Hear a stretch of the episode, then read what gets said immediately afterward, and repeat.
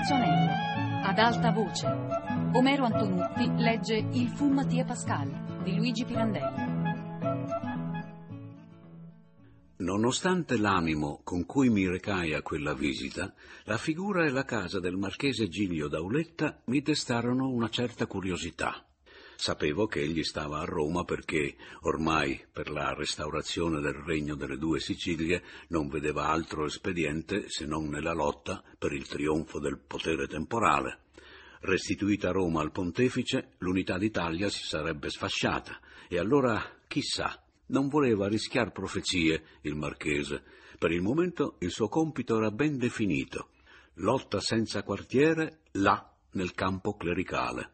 E la sua casa era frequentata dai più intransigenti prelati della curia, dai paladini più fervidi del partito nero. Quel giorno, però, nel vasto salone splendidamente arredato, non trovammo nessuno. Cioè, no, c'era nel mezzo un cavalletto che reggeva una tela a metà abbozzata, la quale voleva essere il ritratto di Minerva, della cagnetta di Pepita, tutta nera, Straiato su una poltrona tutta bianca, la testa allungata sulle due zampine davanti. «Opera del pittore Bernaldez», ci annunciò gravemente Papiano, come se facesse una presentazione che da parte nostra richiedesse un profondissimo inchino. Entrarono dapprima Pepita Pantogada e la governante, signora Candida. Avevo veduto l'una e l'altra nella semioscurità della mia camera. Ora, alla luce, la signorina Pantogada mi parve un'altra, non in tutto veramente, ma nel naso. Possibile che avesse quel naso in casa mia. Me l'ero figurata con un nasetto all'insù, ardito, e invece Aquilino lo aveva, e robusto. Ma era pur bella così, bruna, sfavillante negli occhi, coi capelli lucidi, nerissimi e ondulati, le labbra fine, taglienti, accese. L'abito scuro punteggiato di bianco le stava dipinto sul corpo svelto e formoso. La mite bellezza bionda d'Adriana accanto a lei impallidiva. E finalmente potei spiegarmi che cosa avesse in capo la signora Candida. Una magnifica parrucca fulva, riccioluta, e sulla parrucca un ampio fazzoletto di seta cilestrina, anzi uno scialle, annodato artisticamente sotto il mento. Quanto vivace la cornice, tanto squallida la faccina magra e floscia, tutto che imbiancata, lisciata, imbellettata. Minerva, intanto, la vecchia cagnetta, coi suoi sforzati rochi abbaiamenti, non lasciava fare i convenevoli. La povera bestiola però non abbaiava a noi, abbaiava al cavalletto, abbaiava alla poltrona bianca, che dovevano essere per lei arnesi di tortura. Protesta e sfogo d'anima disperata. Quel maledetto ordegno dalle tre lunghe zampe avrebbe voluto farlo fuggire dal salone, ma poiché esso rimaneva lì, immobile e minaccioso, si ritraeva lei, abbaiando, e poi gli saltava contro, digrignando i denti, e tornava a rifarsi furibonda. Pepita tutto un tratto la afferrò pel collo e la gettò in braccio alla signora Candida, gridandole: «Zitto! Zitto!» Entrò in quella, di furia, don Ignazio Giglio d'Auletta. Curvo, quasi spezzato in due, corse alla sua poltrona presso la finestra e, appena seduto, ponendosi il bastone tra le gambe, trasse un profondo respiro e sorrise alla sua stanchezza mortale. Il volto estenuato, solcato tutto di rughe verticali, raso, era d'un pallore cadaverico, ma gli occhi all'incontro erano vivacissimi, ardenti, quasi giovanili. Gli s'allungavano in guisa strana sulle gote e sulle tempie certe grosse ciocche di capelli che parevano lingue di cenere bagnata. Ci accolse con molta cordialità, parlando con spiccato accento napoletano, pregò quindi il suo segretario di seguitare a mostrarmi i ricordi di cui era pieno il salone e che attestavano la sua fedeltà alla dinastia dei Borboni. Poco dopo, per attuare il mio tristo disegno, io lasciai il marchese col Paleari e Papiano e m'accostai a Pepita. M'accorsi subito che ella era molto nervosa e impaziente. Volle per prima cosa sapere l'ora da me. 4:30? Bene, bene. Il pittore Manuel Bernaldez tardava a venire. L'impazienza di Pepita non proveniva da altro, ed era già al colmo. Fremeva parlando, si passava rapidissimamente di tratto in tratto un dito sul naso, si mordeva il labbro, apriva e chiudeva le mani, e gli occhi le andavano sempre lì, all'uscio. Finalmente il Bernaldez fu annunziato dal cameriere e si presentò accaldato, sudato, come se avesse corso. Subito Pepita gli voltò le spalle e si sforzò d'assumere un contegno freddo e indifferente, ma quando egli, dopo aver salutato il marchese, si avvicinò a noi, o meglio a lei, e parlandole nella sua lingua chiese scusa del ritardo, ella non seppe contenersi più e gli rispose con vertiginosa rapidità: «Prima di tutto lei parla italiano, perché aquí siamo a Roma, dove ci sono questi signores che non comprendono lo spagnolo. E non mi par buona crianza che lei parli conmigo spagnolo. Poi le dico che me ne importa niente de su ritardo e che poteva passarsi della scusa». Quegli, mortificatissimo, sorrise nervosamente e si inchinò. Poi le chiese se poteva riprendere il ritratto, essendoci ancora un po' di luce. «Ma comodo», gli rispose lei con la stessa aria e lo stesso tono. «Lei può pintar senza de mí o también scancellarlo pintado, come gli par». Manuel Bernaldez tornò a inchinarsi e si rivolse alla signora Candida, che teneva ancora in braccio la cagnetta. Ricominciò allora per Minerva il supplizio, ma a un supplizio ben più crudele fu sottoposto il suo carnefice. Pepita, per punirlo del ritardo, prese a sfoggiar con me tanta civetteria che mi parve anche troppa per lo scopo a cui tendevo. Volgendo di sfuggita qualche sguardo ad Adriana, m'accorgevo di quant'ella soffrisse. Il supplizio non era dunque soltanto per il Bernardesse e per Minerva, era anche per lei e per me.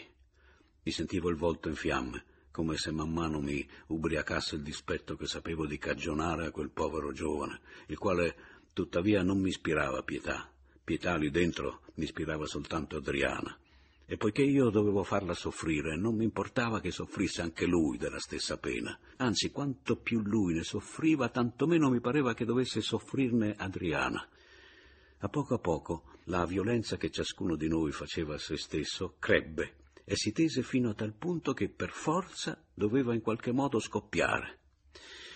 Ne diede il pretesto Minerva, non tenuta quel giorno in soggezione dallo sguardo della padroncina.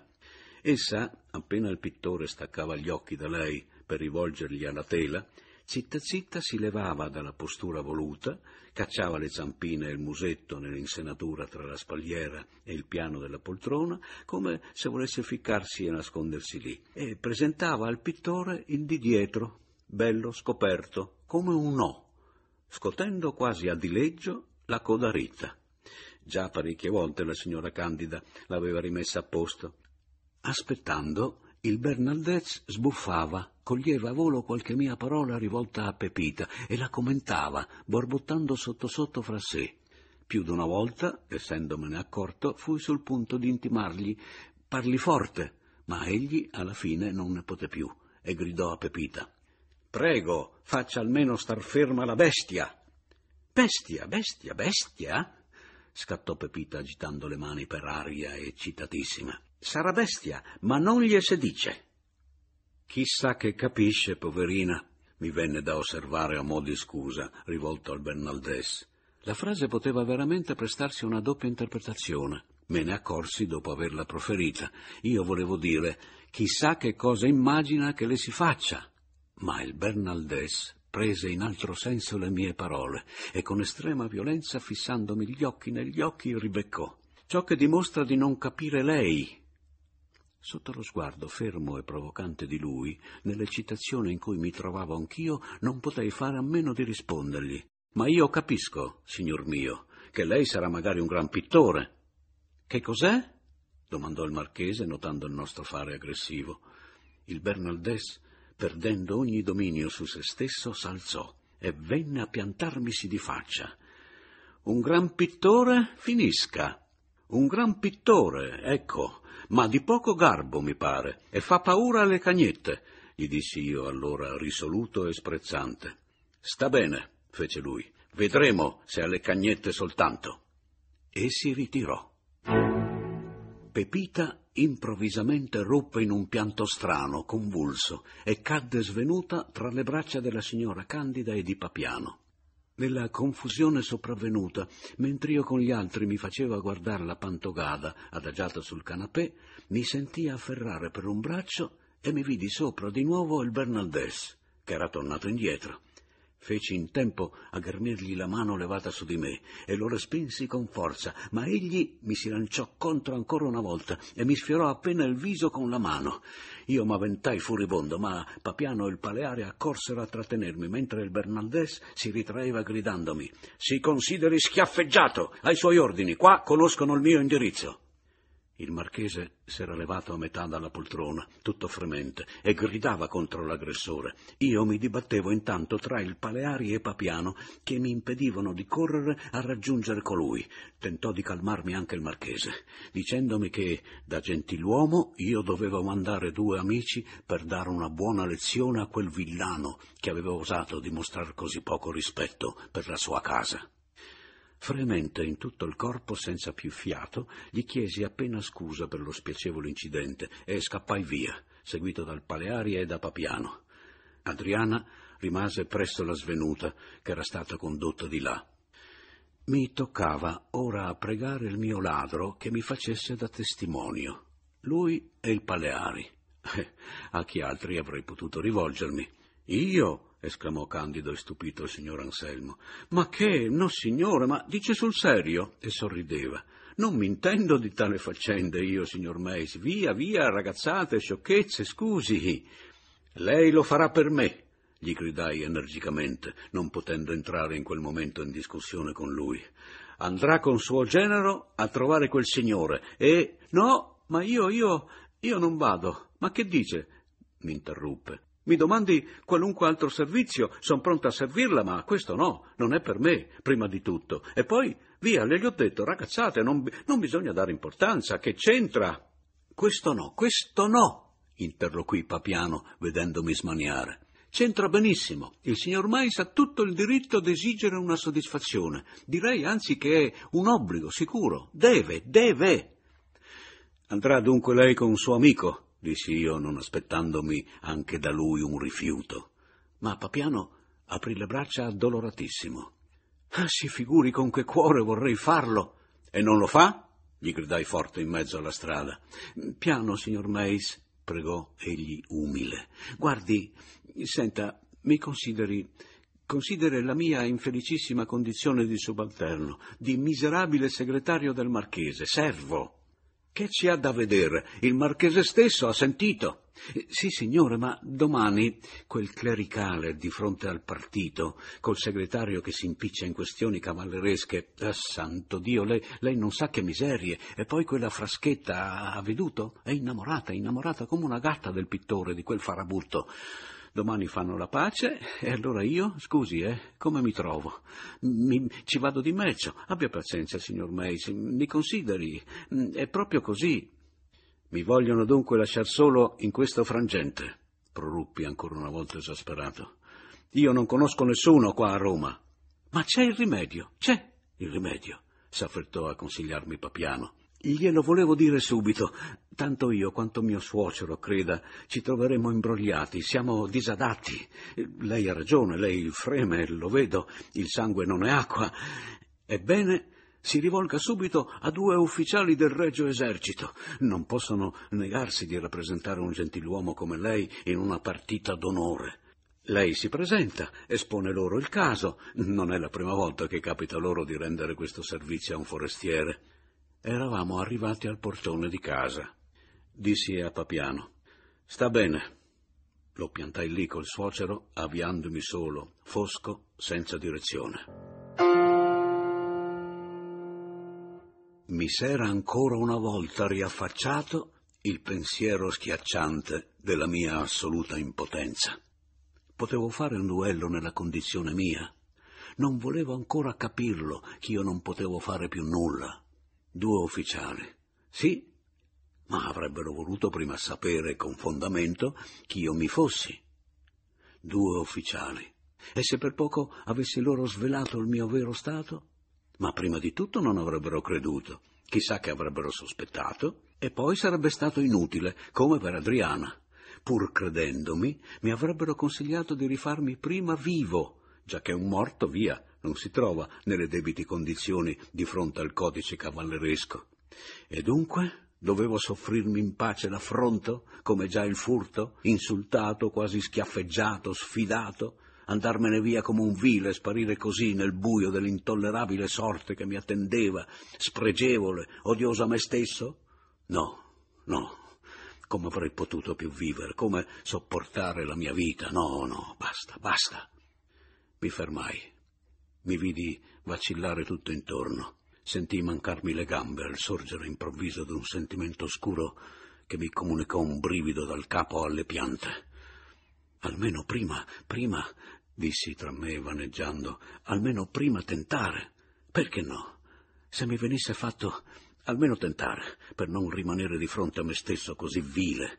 Se mi venisse fatto, avrei meno schifo di me. Tanto non ho più nulla da perdere. Perché non tentare? Ero a 2 passi dal caffè a Ragno. Là, allo sbaraglio. E nel cieco orgasmo che mi spronava, entrai. Nella prima sala, attorno a un tavolino, c'erano 5 o 6 ufficiali d'artiglieria. E come uno di essi, vedendomi arrestar lì presso, torbido, esitante, si voltò a guardarmi, io gli accennai un saluto e con voce rotta dall'affanno, «Prego, scusi», gli dissi, «potrei dirle una parola?» Era un giovanottino senza baffi, che doveva essere uscito quell'anno stesso dall'accademia, tenente. Si alzò subito e mi s'appressò, con molta cortesia. «Dica pure, signore». «Ecco, mi presento da me, Adriano Mais, sono forestiere e non conosco nessuno. Ho avuto una lite, sì, e avrei bisogno di 2 padrini, non saprei a chi rivolgermi. Se lei con un suo compagno volesse...» Sorpreso, perplesso, quegli stette un po' a squadrarmi, poi si voltò verso i compagni, chiamò. «Grigliotti!» Questi, che era un tenente anziano, con un paio di baffoni all'insù, la caramella incastrata per forza in un occhio, lisciato, impomatato, si levò, seguitando a parlare coi compagni, pronunziava l'R alla francese, e ci s'avvicinò facendomi un lieve compassato inchino. Vedendolo alzare fui sul punto di dire al tenentino, «Quello no, per carità, quello no». Ma certo nessun altro del crocchio, come riconobbi poi, poteva essere più designato di colui alla bisogna. Aveva sulla punta delle dita tutti gli articoli del codice cavalleresco. Non potrei qui riferire per filo e per segno tutto ciò che egli si compiacque di dirmi intorno al mio caso, tutto ciò che pretendeva da me.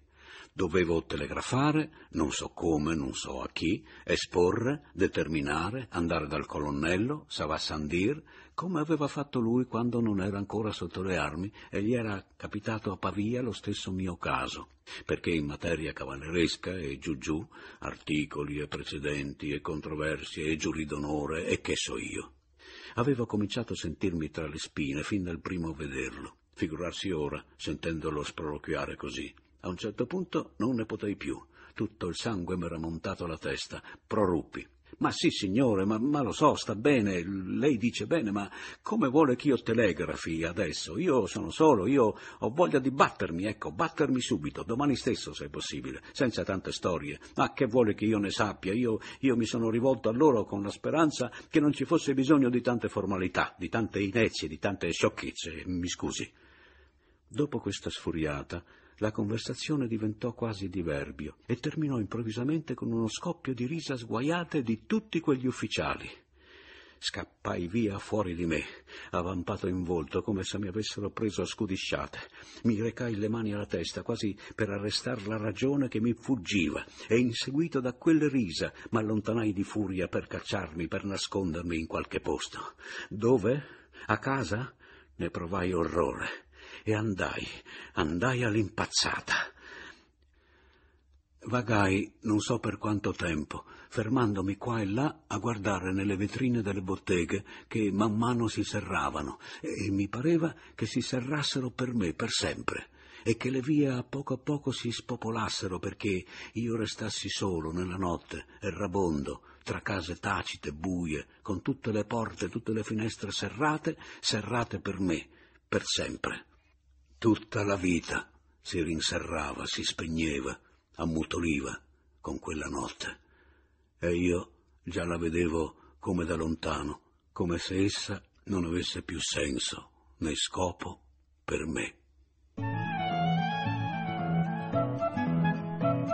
Omero Antonutti ha letto Il fu Mattia Pascal di Luigi Pirandello, a cura di Fabiana Caropolante e Anna Antonelli, con Annalisa Gaudenzi.